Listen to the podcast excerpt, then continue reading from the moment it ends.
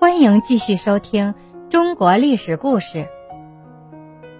吴三桂开关迎敌。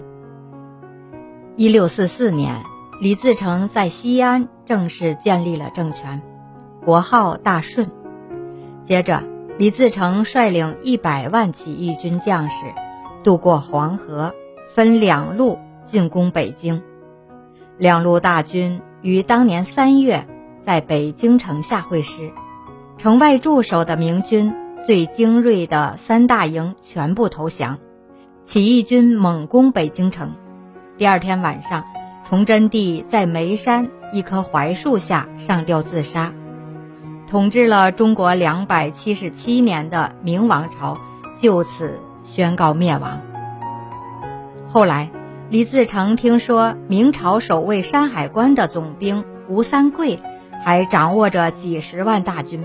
于是，找来吴三桂的老爹吴襄，给吴三桂写信，进行劝降。吴三桂打算先打探情况，再做决定。当他带兵到了滦州，离北京越来越近时，忽然听到消息，说他的父亲被抓，家产被抄，最宠爱的歌妓陈圆圆也被起义军抓走。吴三桂顿时怒气冲天，立刻下令退回山海关，并且让将士们一律换上白盔白甲，说是要给死去的崇祯帝报仇。李自成得知吴三桂拒绝投降，决定亲自带二十多万大军进攻山海关。吴三桂本来就害怕农民军，听到这个消息，吓得灵魂出窍。他也不顾民族气节，写了一封信，派人飞马出关，请求清朝帮助他镇压起义军。清朝辅政的亲王多尔衮接到吴三桂的求救信，觉得机会来了，立刻回信同意。接着，他亲自带着几十万清兵，日夜不停地向山海关进兵。清军到了山海关下，吴三桂已经迫不及待地带着五百个亲兵出关迎接多尔衮。他见了多尔衮，卑躬屈膝地哀求帮他报仇，多尔衮自然顺水推舟的就答应了。李自成大军从南面开到山海关边，二十多万起义军依山靠海，摆开浩浩荡荡的一字阵。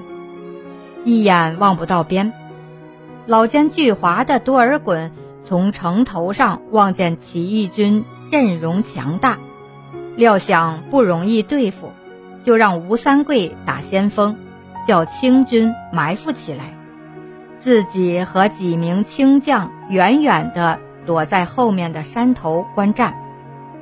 战斗开始了，李自成骑着马登上西山指挥作战。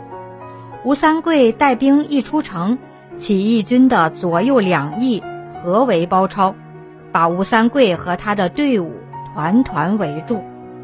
明军东奔西窜，冲不出重围，起义军个个血战，喊杀声震天动地。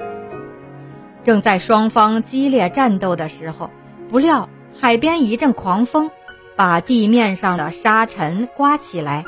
霎时天昏地暗，面对面都看不到人。多尔衮看准时机，命令埋伏的清兵一起出动，向起义军突然发起袭击。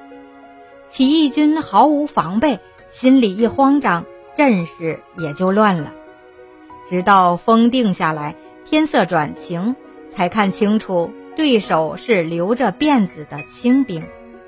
李自成在西山上发现清兵已经进关，想稳住阵脚，指挥抵抗，但已经来不及了，只好传令后退。多尔衮和吴三桂的队伍里外夹击，起义军遭到了惨重的失败。感谢您的收听，愿我的声音化作清晨的一缕茉莉香。每天都陪在您身边。